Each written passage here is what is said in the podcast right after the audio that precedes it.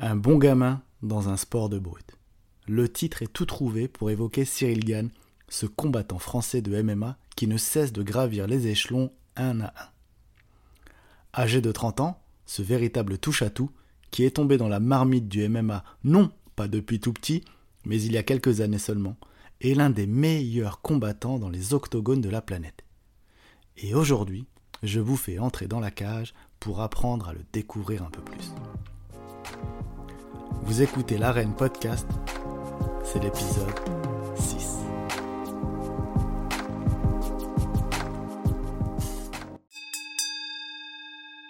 Son surnom a beau être bon gamin, méfiez-vous tout de même. Cyril Gane est un combattant qui officie à l'U F C, la plus grande organisation de M M A au monde. un mètre quatre-vingt-dix-huit, cent dix kilos, le natif de La Roche-sur-Yon combat dans la catégorie des poids lourds.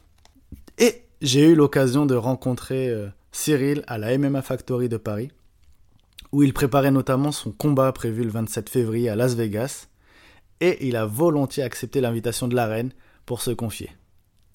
C'est parti, je vous fais écouter ça. Cyril, merci de me faire l'honneur de venir euh, sur le podcast L'Arène. Merci pour ton invitation, surtout. Alors, on va parler un peu de, de toi, du M M A, de tout, quoi, et, et de tes blagues. Avec plaisir. Avec plaisir. Est-ce que tu peux te, te présenter, euh, voilà, ce que tu faisais avant, avant d'être dans le M M A et à l'U F C ? Avant d'être dans le M M A, bon, tout juste avant, j'étais dans le Muay Thai et j'ai connu le Muay Thai à vingt-quatre ans, vingt-cinq ans. Aujourd'hui, j'en ai trente, donc ça fait, ça fait cinq six ans que je suis dans les arts martiaux uniquement. Avant ça, j'étais dans le basket, dans le basket, beaucoup de basket, pas mal non plus, mais j'ai jamais été jusqu'au bout. Et avant ça, depuis ma plus petite jeunesse, en fait, j'étais dans le football, parce que j'avais un papa footeux et pareil, très bon niveau, mais voilà, c'était de l'amusement toujours. Puis voilà, Cyril Gane, c'est un Cyril Gane, et qui est bon gamin. C'est voilà, c'est un, c'est un adulte aujourd'hui, mais c'est encore un enfant dans l'âme, tu vois, et je pense que c'est important de rester jeune. Et euh, ouais, un bon blagueur, un bon vivant, et puis surtout positif. Positif, et, euh, et ouais, plutôt aimer des gens, hein, ça va, hein, je suis content, les gens m'aiment bien, ça c'est, c'est une bonne chose. En tout cas, c'est l'image que tu donnes, et ça c'est ce qu'on aime, c'est vrai. C'est, t'es agréable et ça se voit, même quand on te voit à la télé, on donne, tu donnes envie de, de venir discuter avec ouais, toi. Ouais, bah, tant mieux. De toute façon, je suis cent pour cent naturel, hein, les gens, bah, les gens le sentent de toute manière, c'est, c'est, que c'est sincère, tu vois. Puis je pense que de toute manière, les gens accrochent avec un personnage, peu importe comment il est, à partir du moment où il est sincère, quand il est faux, on sent que c'est un jeu, c'est moins... Bon, voilà, moi je suis sincère à cent pour cent et j'ai pas envie, justement, les gens me disent « Ouais, un peu de trash talk, U F C, parce que c'est un peu le game. » Non, j'en ai pas envie, j'ai envie de pousser mon image plutôt euh, à la limite. Mon vrai personnage, mon gamin, hein, pour résumer. Et puis voilà, rester comme je suis. C'est la preuve qu'un, qu'un combattant, qu'un boxeur ou autre, c'est gentil. Bah ouais, en plus, euh, franchement, la plupart des, des, des gens qui pratiquent les arts martiaux ont généralement, euh, euh, généralement, c'est pas tout le temps comme ça, mais des bonnes valeurs, quoi. Et bon, bref, c'est pas, c'est pas pour tout le monde, mais en fait. Ça t'a fait bizarre la première fois que t'es rentré sur un ring pour faire du Muay Thai et euh, affronter un quelqu'un ou... Est-ce que ça m'a fait bizarre euh, Oui, un petit peu, ça m'a fait bizarre. Euh, après, on a la chance voilà, d'avoir les, les entraînements, les sparring pour se, pour, se, pour, se, pour, pour, pour se mettre dans le bain, tu vois. Mais c'est vrai que le jour J, c'est toujours autre chose. Déjà, t'as cinquante pour cent de ton cardio qui part par la pression, tu vois. Et, euh, et puis moi, à comparer à aujourd'hui, avant, enfin mon premier combat en tout cas, c'était vraiment en mode euh, ok, je suis un combattant, j'arrive dans le ring, il faut que j'ai une attitude euh, énervée. Et je me rappelle, parce que j'ai des photos qui me rappellent ça. J'ai une attitude en mode je passe, euh, je passe les cordes bien par au-dessus, puis j'ai un regard un peu sombre, tu vois, genre en mode euh, je suis pas là pour blaguer, tu vois. Et, euh, et, et ça me fait rire parce qu'aujourd'hui, je suis en mode tout souriant, je suis content d'être là, parce que c'est exactement ce que je ressens, tu vois. Quand je monte dans la cage et tout, je suis juste content d'être là, je souris et tout. Puis c'est cool, tu vois. Donc, euh, c'était quoi ta question déjà ?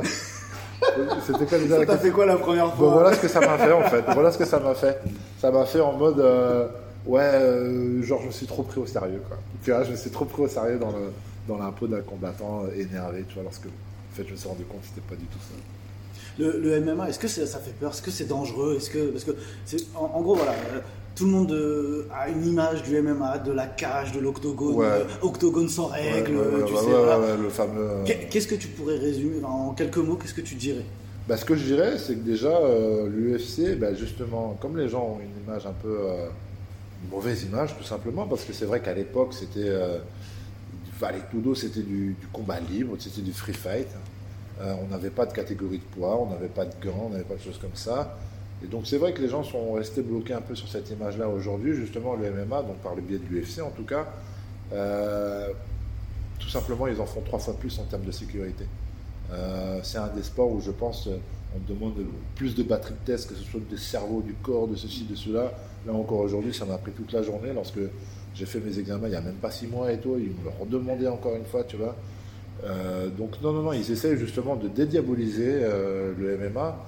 Et moi, par la même occasion, je veux montrer aux gens que, bah, comme, voilà, un bon gamin, un mec souriant, avec des valeurs, famille, et cetera, pratique juste un art martial. Et pourquoi on pratiquerait, on pratique, on pratiquerait le judo et pas le M M A, hein, c'est, c'est un art martial. Euh, franchement, il y a, c'est, faut vraiment que les gens passent du temps, au moins une soirée sur, sur, sur au moins une soirée de M M A, voilà. Je, je dis aux gens qui ne connaissent pas le M M A de passer une soirée M M A et ils verront bien ce que c'est. Et ils comprendront que c'est un sport très complet où il faut être très prêt physiquement, mentalement et techniquement. Et ils verront bien que euh, ça ne se finit pas toujours par des K O, loin de là. Loin de là. Ça, c'est des highlights que les gens aiment bien montrer sur Internet et qui repassent euh, et en boucle en boucle, mais le M M A, ce n'est pas du tout ça. Moi, il y a quelque chose que j'ajouterais à ce que tu dis, c'est de même venir assister à un entraînement. J'ai eu la oui. chance d'assister à un de tes entraînements ouais. et, et j'ai même été surpris la première fois que j'en ai vu un parce que euh, y a de la réflexion, il y a du cerveau, il y a vraiment, c'est vraiment c'est cérébral ça. Et c'est ça, ça, les gens c'est doivent ça. le savoir. Surtout moi, là, je suis en pleine prépa, donc mmh. j'ai vraiment des choses à thème.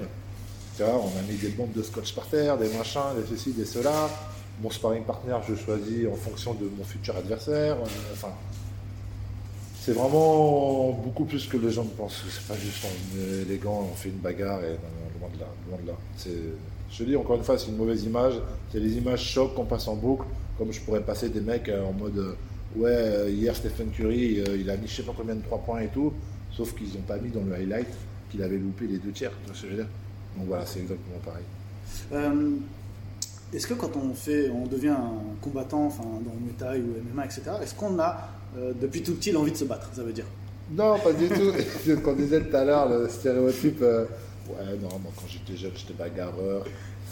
Du coup, bah voilà, dans mon quartier, il y avait un club. Euh, je, voilà, ça m'a canalisé. Et voilà, tu vois. Non, pas du tout, pas du tout, pas du tout. J'ai toujours détesté la bagarre. J'ai toujours bah, eu des valeurs en fait de ça, en fait. Genre la bagarre dehors, c'est pas beau, tu vois, c'est pas bon, ça t'apporte que des mauvaises choses. J'en ai eu un petit peu l'expérience quand même, tu vois, je pense que tout homme a eu voilà, des petites expériences comme celle-ci, et ça t'apporte que des mauvaises choses. Et non, non, non, pas du tout, moi je me suis mis euh, à la boxe parce que c'est un sport qui me plaisait, et puis comme je dis, bah, la vie a fait qu'à un moment donné, bah, j'ai, j'ai goûté à ce sport-là, euh, on m'a dit vas-y viens, je te prends sous mon aile, et c'est parti comme ça en fait. C'est quoi le quotidien d'un, d'un combattant, enfin d'un sportif de, de M M A? Le quotidien d'un sportif de M M A, c'est le quotidien d'un sportif de haut niveau, peu importe quel sport. Euh, c'est un mec euh, bah, qui va s'entraîner, qui va faire attention à ce qu'il mange, à son hygiène, qui va bien dormir, qui... Voilà, c'est, c'est un sportif de haut niveau, tout simplement. C'est euh, deux entraînements par jour, c'est donc forcément voilà, une bonne hygiène, sinon c'est, le corps ne peut pas suivre. Euh, tout à l'heure, je t'ai posé la question, mais co- comment ça se passe quand on est, euh, quand on est dans, justement dans les sports de combat comme ça? Derrière, après un, après un gros combat, il y, y a l'assurance derrière, il y a... Tu fais quoi? Tu vas au kiné? Tu vas chez le kiné? Tu vas... Après, après, euh, après un combat, ouais, c'est surtout les vacances après un combat. C'est un métier dur. Aujourd'hui, on a la chance d'être à l'U F C. Là, je regarde mon collègue. Euh, on a la chance d'avoir un petit peu d'argent après les combats, tu vois ce que je veux dire? Donc on en profite pour partir en vacances parce que c'est beaucoup de pression mine de rien. Comme pour tout, comme pour tout job où tu vas être un directeur de patron de je sais pas quoi, euh, tu fais v'là l'oseille, machin, machin, t'as une pression monstre, t'as envie de partir, t'as envie de décompresser, tu vois. Nous c'est la même chose, tu vois, là le combat je vais être en main event et tout, il y a forcément de la pression, de la hype autour du combat, tu vois, et donc du coup, ben, partir en vacances avec la famille, surtout que là ça fait longtemps avec euh, le Covid et tout, ça fait très longtemps, donc... Euh, je peux te dire la réponse, ce sera vacances après le prochain combat. Du coup, tu m'as, tu m'as, tu m'as tendu la paire. Ça, ça gagne bien un, un, un combattant, combattant euh, un combattant de, de, du U F C, donc c'est pas tout le monde pareil. Mais U F C, rappelons que c'est un peu la Ligue des champions du U F C, président. c'est euh, voilà, c'est exactement ça. U F C, c'est euh, c'est la Ligue des champions, c'est exactement ça. C'est la plus grosse organisation au monde où tout le monde veut y être, tout le monde veut terminer là-bas. Celui qui dit non, je pense que c'est un menteur. Je pense que c'est un petit peu un menteur. C'est-à-dire que bon, il peut être aimé d'une autre organisation et être bien payé, mais je pense qu'il y a au fond de lui, il y a un, il y a un manque quand même. Et donc, euh, un combattant U F C, quand il signe et qu'il fait son premier contrat avec l'U F C, généralement, il va gagner. Euh, tu me diras si je me trompe, puis ouais, mais ça, je pense qu'au plus bas, ça peut être sept mille, huit mille. dix mille. Ouais, c'est dix mille, ils vont pas plus bas généralement. Et puis bah, après, ça peut aller jusqu'à quinze mille. C'est à peu près ça la tranche, tu vois. Donc, c'est dix, dix quinze pour, pour, pour, pour faire le combat. Donc même si tu, tu perds, et c'est doublé si tu gagnes, en fait. C'est comme ça les premiers contrats. Voilà. Donc c'est correct. Alors après, par contre, quand tu commences à grandir, bah, tu vois, quand on va à l'extrême, tu as des McGregor, oui. bah, vous irez voir sur Internet. Les chiffres. C'est quand que tu t'achètes ton île ou ton... Ouais, de ouf, de ouf, mon yacht. Ce serait lourd, ce serait lourd. Bon alors, t'as des surnoms, t'as Bon Gamin, on, on m'a appris que t'avais Danseur de Vincennes aussi. Danseur de Vincennes, alors ça c'était euh, à mon insu. C'est un, un mec au Canada. Euh, danseur de Vincennes, pourquoi ? Peut-être parce que je bougeais beaucoup. En plus, puis avec l'accent, ça devient un danseur de, danseur de Vincennes à la culotte noire, Bon Gamin. C'est, c'était drôle, c'était, franchement, T K O c'était de la bombe. Et, euh, et euh, ben, danseur de Vincennes, je pense que c'est par rapport à mon style euh, archi léger, euh, dansant, dans le sens où ça bouge, ça change de garde, ça envoie des jambes en l'air, ça saute, ça fait des trucs comme ça. Je pense que ça vient de là. Et Bon Gamin, rappelons que c'est le collectif. C'est Bon ça Gamin, là-bas, c'est Allez. le collectif, c'est quelque chose que j'avais tatoué sur la peau bien avant même euh, les arts martiaux, tu vois. Et euh, en fait, c'est après avec Lopez dans le M M A, et ils te font un surnom. Dans le Muay Thai, on, on s'en fout. Dans le M M A, on te demande, tu vois, un nom de scène, tu vois. Et on était là en mode, bah, moi j'arrivais avec ma musique tout le temps, ça dansait, ça faisait le con, ça prenait jamais l'entraînement au sérieux. Par contre, ça s'entraînait sérieusement, hein, mais toujours euh, sous le ton de l'amusement. Et puis du coup, euh, bah, je cassais quand même des, des, des bouches, comme Alan il aime bien dire. Et donc, euh, on avait un, en tête euh, des trucs comme Babyface ou euh, Good Kid, ou je sais pas, des, des trucs américains en fait, anglais, tu vois. Mm. Puis après, on était là en train de réfléchir avec Lopez, je me souviens, on était au fond là-bas, on était là en train de réfléchir. Il faut vraiment un surnom, il faut, il faut. Il faut. Sur la cuisse, tatoué Bon Gamin, mais petite touche française et tout, tu vois, donc c'était parfait. C'était parfait. La touche La Roche-sur-Yon surtout. Ouais, la touche La Roche-sur-Yon de ouf. Non, en vrai, le collectif, il a démarré à Paris. Ah, il a démarré à Paris. Là-bas. Est-ce que quand on est combattant, on doit haïr la défaite ? Ou est-ce qu'on en a peur ? Je sais pas. Enfin, non, non. Ça Alors, ça dépend des gens. Ça dépend des gens. Je pense que tout le monde est différent. Moi, mon approche, c'est que, ben, regarde comment ma carrière va vite. Tu crois que si demain je perds, les gens, ils vont m'en vouloir ? Ils vont dire, euh, ouais, euh, le Boug, il a déjà. Tu vois ce que je veux dire ? Et puis, même, les gens, en vrai de vrai, il n'y a que les. les euh, en français, je ne sais plus, les haters, j'allais dire, les, genre les mauvaises oui, personnes, oui. en fait, qui vont dénigrer un combattant. Euh, c'est pas comme, c'est pas comme un match de foot ou de basket, tu vois ce que je veux dire ? Le combattant, il juste mettre les pieds dans la cage ou dans le, sur le ring, tu n'as que du respect pour ça, tu ne peux que avoir du respect pour ça. Surtout toi, généralement, qui n'es même pas combattant, tu peux même pas parler. Tu vois ce que je veux dire ? Donc, euh, peur de la défaite, moi en tout cas, non, j'ai pas peur de la défaite. J'ai absolument pas peur de la fête. Et j'ai vu ça sur Instagram hier et j'ai trouvé ça super beau. La défaite, c'est comme un diplôme. La défaite, c'est comme un diplôme. Tu vois ? Genre en mode, euh, limite, faut passer par là. Et de toute manière, tous les champions, je vais te dire, sont passés par là. Hein. Tu peux citer qui tu veux comme champion. Même Mayweather, il a perdu un combat, même s'il l'a gagné, pour moi il l'avait perdu, tu vois ce que je veux dire. Et euh, j'avoue, Mayweather, il... Ah, c'est... T'as vu ? Ouais. C'est un... ouais, ah, il y a Khabib ouais. aussi, Khabib. Il y a c'est des mecs que... aussi en lutte, le fameux mec qui a gagné huit cents combats en lutte. Ah, oui. Ouais, ouais, ouais. ouais t'as... Donc t'as quand même des mecs ouais, qui connaissent pas trop la défaite. Ouais, mais par exemple, tu prends Tony Joshua en boxe. Il a perdu, il a perdu euh, plus, Tyson, euh, Mohamed Ali, ouais. c'est vrai, les grands noms, ils ont tous perdu, donc je pense que...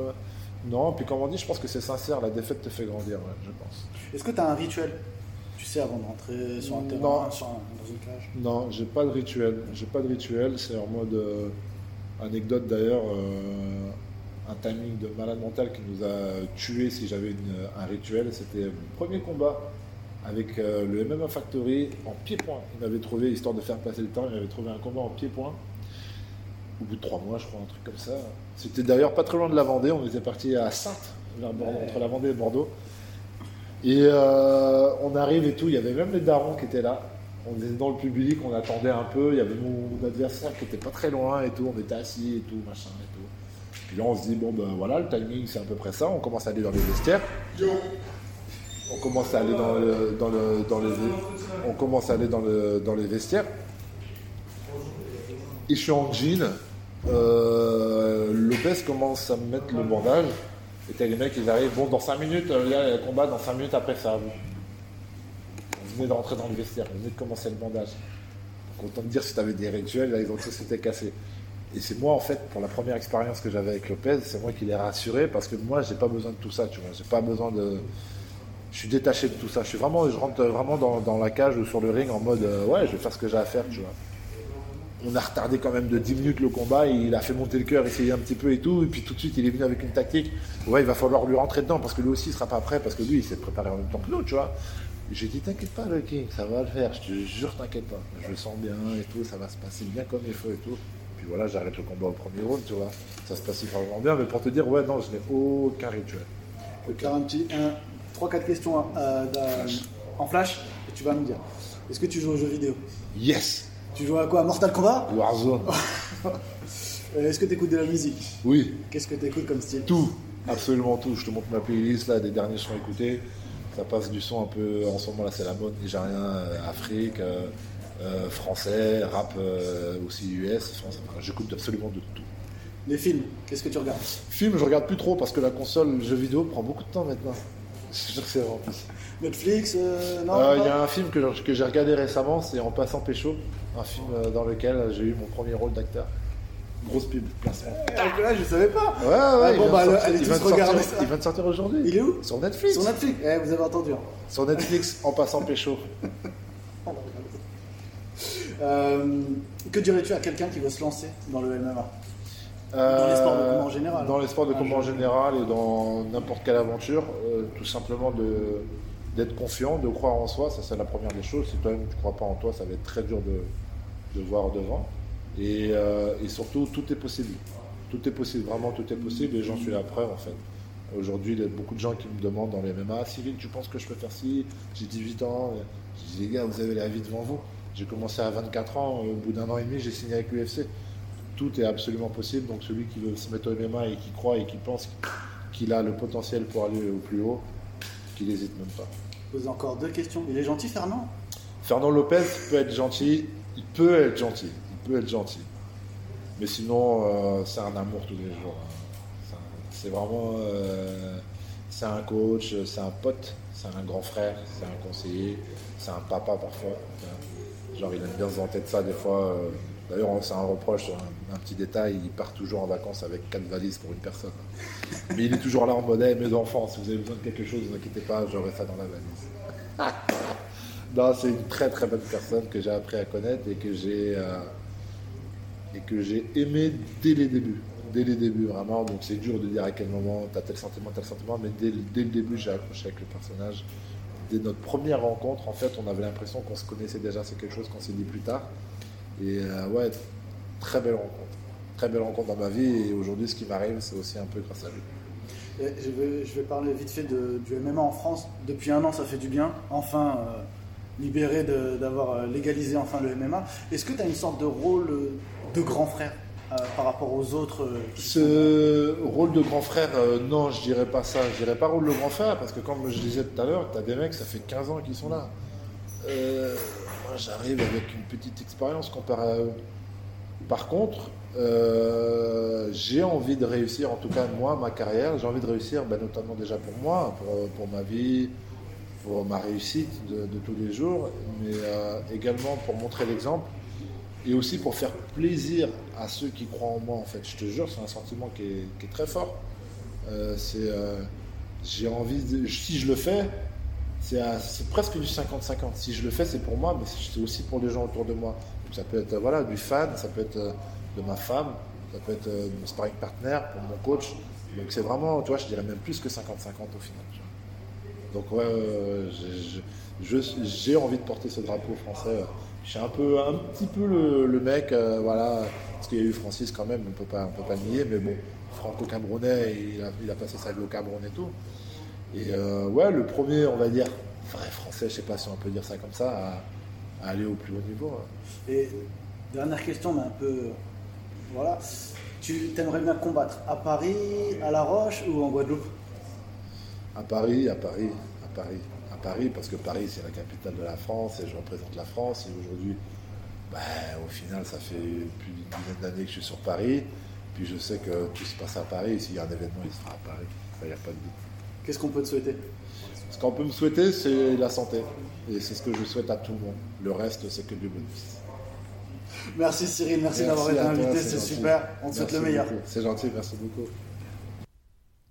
Voilà, j'espère que cette interview vous aura plu.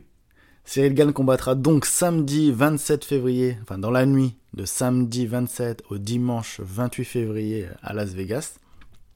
L'analyse de son combat sera notamment disponible sur les podcasts de La Sueur, mais également sur Podcast Octogone de mon ami Samir. Je vous invite fortement à aller le suivre, c'est agréable ce qu'il fait, les, les résumés de combat sont vraiment top. Merci à Cyril, à Fernand Lopez, son entraîneur, et à tous les combattants présents pour l'accueil à la M M A Factory. C'était l'Arène Podcast. À très bientôt.